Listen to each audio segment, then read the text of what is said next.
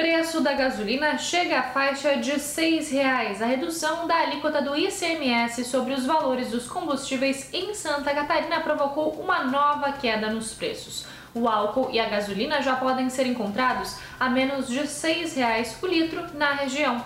Na semana passada, a gasolina já tinha registrado uma primeira queda devido à medida do governo federal que zerou a cobrança de impostos sobre o produto.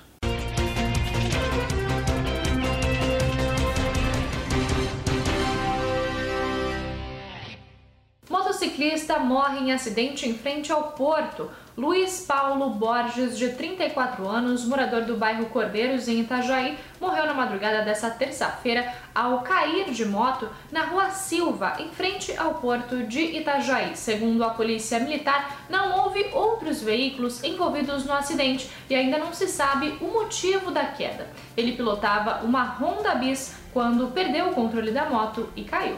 Acordo anuncia obras de saneamento em Penha, um impasse que durava cinco anos entre a Prefeitura de Penha e a concessionária Águas de Penha chegou ao fim nesta segunda-feira através de um acordo judicial entre as partes. A iniciativa deve antecipar em 14 anos a implantação da rede de saneamento básico no município.